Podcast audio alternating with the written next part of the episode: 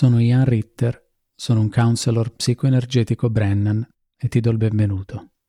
Questo è il mio podcast, dove offro spunti di riflessione per chiunque voglia portare maggiore consapevolezza e autenticità nella propria vita. Nell'episodio di oggi vorrei parlare di come possiamo aiutare chi soffre con gli strumenti che già abbiamo a disposizione, senza essere dei professionisti. In un momento o l'altro della nostra vita, tutti abbiamo avuto a che fare con persone che soffrivano, che fossero amici, parenti, genitori, figli, fidanzati, coniugi, pazienti o anche sconosciuti.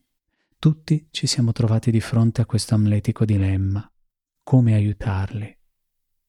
Questo tipo di situazione può metterci molto in difficoltà e la pressione a cui ci sentiamo sottoposti per alleviare il malessere di qualcun altro può generare molta ansia, perché non sentiamo di avere gli strumenti necessari per aiutarli.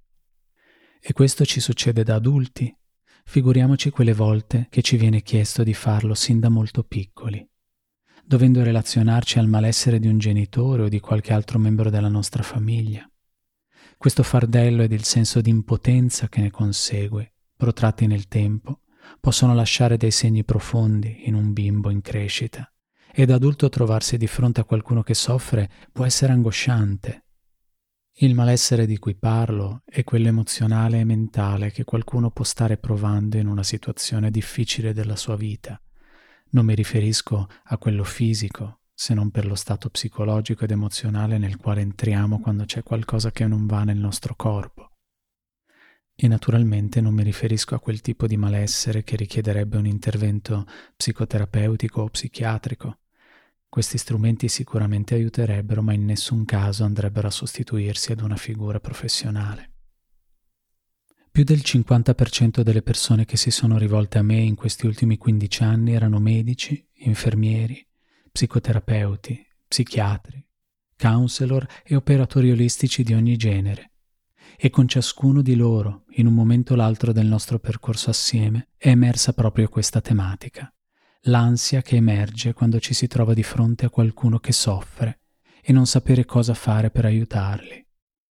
È dunque una tematica comune ad ogni essere umano, a prescindere dalla formazione e dagli strumenti che ha a propria disposizione. Per questo, di fronte alla sofferenza altrui, il nostro primo istinto è quello di cercare di farla cessare. Potremmo pensare che lo facciamo perché vogliamo il bene dell'altra persona, ed in parte è così, ma gran parte del motivo che ci spinge a farlo è l'emergere della nostra ansia. Questa emerge per due motivi principali. Il primo è appunto quel senso di impotenza di fronte a qualcosa che non sappiamo gestire. Il secondo è la nostra incapacità di tollerare il malessere altrui. Se ciò che prova l'altra persona è un'emozione con la quale non siamo a nostro agio dentro di noi, non lo saremo nemmeno con quella stessa emozione negli altri. E quando non riusciamo a tollerare una determinata emozione presente in qualcun altro, allora il malessere iniziamo a provarlo anche noi.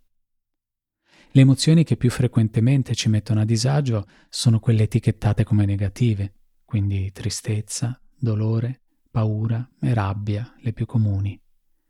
Se abbiamo di fronte qualcuno che esprime una di queste emozioni con la quale non ci sentiamo a nostro agio, allora le frasi che escono dalla nostra bocca sono: su, non piangere. Non c'è bisogno di arrabbiarti. Non avere paura. E via discorrendo. Questi sono solo i greatest hits, ma ce ne sono molte altre. Quando queste richieste, perché fondamentalmente sono richieste da parte nostra per farli smettere di provare qualcosa che non ci piace, quando queste richieste non funzionano, allora passiamo a cercare di risolvere il loro malessere. Ci mettiamo lì, cerchiamo di analizzare cosa provoca il disagio di questa persona e cerchiamo di trovare soluzioni. Ovvero, poiché non eravamo in grado di restare nel sentire perché ciò che ci faceva provare questa persona era troppo per noi, allora ci siamo disconnessi dal corpo, dove proviamo queste emozioni, e ci siamo spostati nella mente, dove non sentire è più facile. Certo, se fatto consapevolmente perché l'altra persona ha bisogno di compensare la propria emotività con un po' di razionalità, può essere una scelta efficace, Ma se diversamente questa non è una scelta consapevole, ma una nostra reazione difensiva, allora ci siamo semplicemente disconnessi dall'altra persona perché non reggevamo l'intensità di quell'emozione. Ma noi vogliamo aiutare, non risolvere, anche perché se il problema non è l'aver perso un oggetto e ritrovarglielo, nella stragrande maggioranza dei casi il malessere deriva da un problema che non si può risolvere al momento. Può essere una preoccupazione, una difficoltà relazionale o lavorativa, una situazione di vita, un'incertezza. L'elenco è infinito di cose che ci possono far star male, che siano reali o di fantasia. Ma il malessere che questa persona sta provando può anche avere radici antiche e richiedere lungo tempo prima che venga elaborato. Quando si parla di lutti, di separazioni, malattie, eventi traumatici e le emozioni ad essi correlate che ad ondate si rifanno vive, allora i tempi sono molto più lunghi e si può parlare anche di anni. Dunque una soluzione preta por te non c'è. Trovarsi di fronte a un malessere di questo tipo può far salire un'ansia enorme, poiché molti di noi, terapeuti e non, siamo focalizzati sul trovare una soluzione.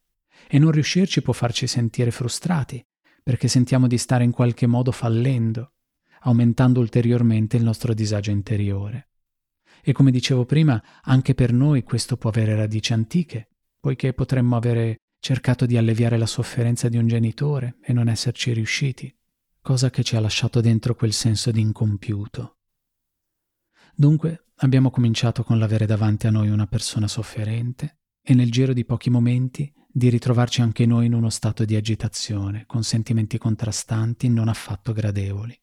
Il movimento verso un altro essere umano che poteva essere nato dal cuore ci porta ad entrare in protezione, a disconnetterci dall'altro e di conseguenza a chiudere il cuore. Però, visto che siamo tutti sensitivi, non solo chi fa il mio lavoro, e tutti percepiamo le energie che ci circondano anche quando non ne siamo pienamente consapevoli, allora l'altra persona comincia a sentire che c'è qualcosa che non va. Sente che la persona che era lì per aiutarla non è più completamente lì con lei. È distaccata, è meno presente, quasi arrabbiata.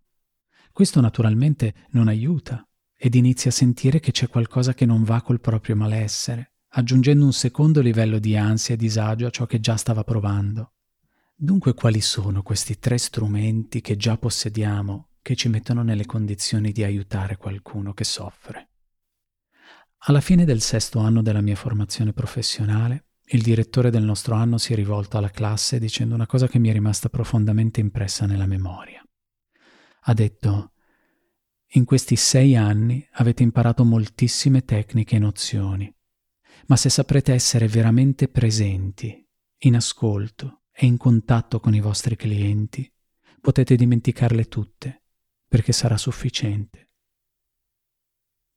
Nel corso di tutta la mia formazione professionale, ascolto, presenza e contatto erano 3 vere e proprie materie nelle quali venivamo formati, osservati e valutati. Mai prima di quel momento avevo pensato che su facoltà così semplici di cui tutti eravamo in possesso si potesse porre così tanto l'accento in una scuola professionale di quel tipo. Ma cosa significano esattamente ascolto, presenza e contatto?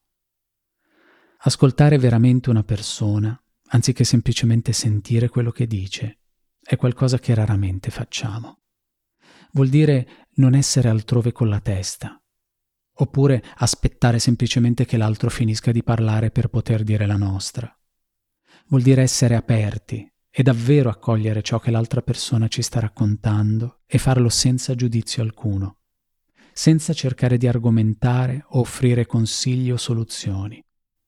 Vuol dire ricevere empaticamente ciò che l'altra persona sta dicendo, che abbia senso per noi oppure no, e che siamo d'accordo oppure no.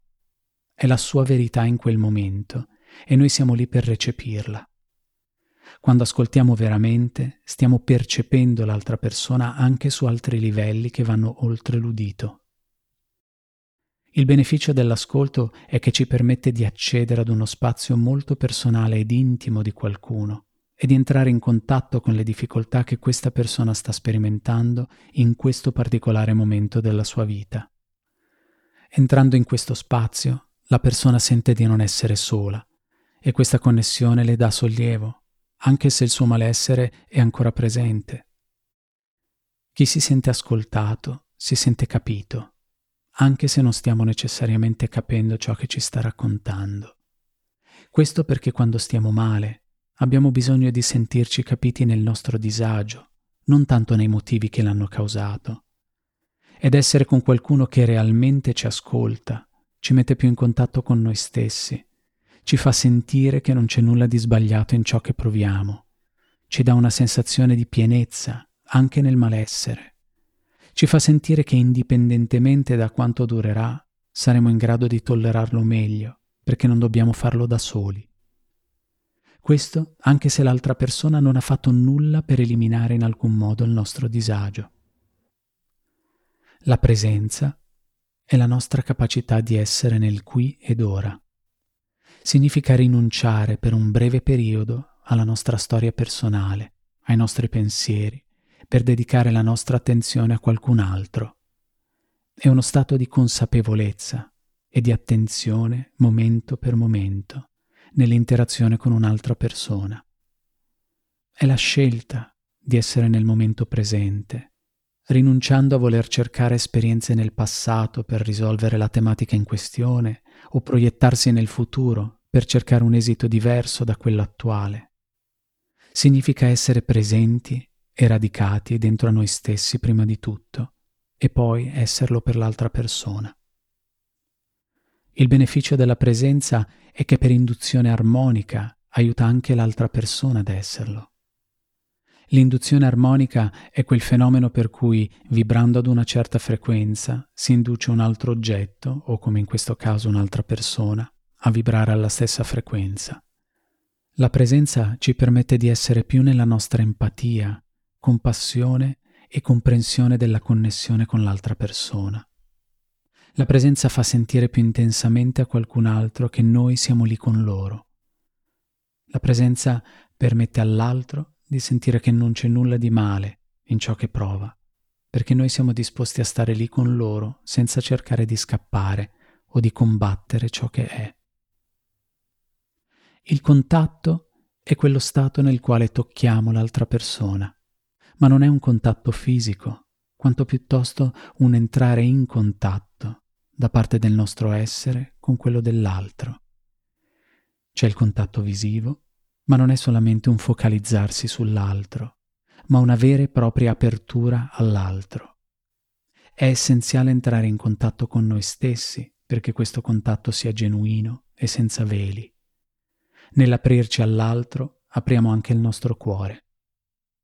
Nel restare connessi con i nostri pensieri, con ciò che proviamo a livello fisico ed emozionale, con ciò che percepiamo a livello spirituale, siamo contemporaneamente connessi con l'altro, con ciò che esprime su ogni livello del suo essere che siamo in grado di percepire.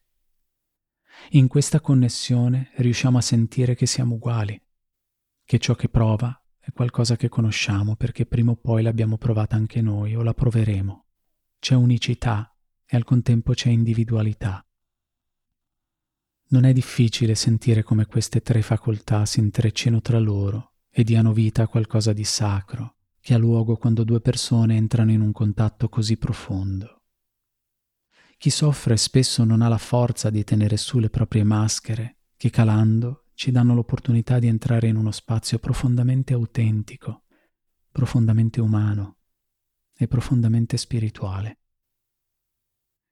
Naturalmente non è facile riuscire ad essere completamente in ascolto, presenti e in contatto con un'altra persona, benché queste facoltà abbiano bisogno di essere coltivate e sviluppate, non è necessario aver fatto una scuola di formazione professionale per poterle applicare da subito.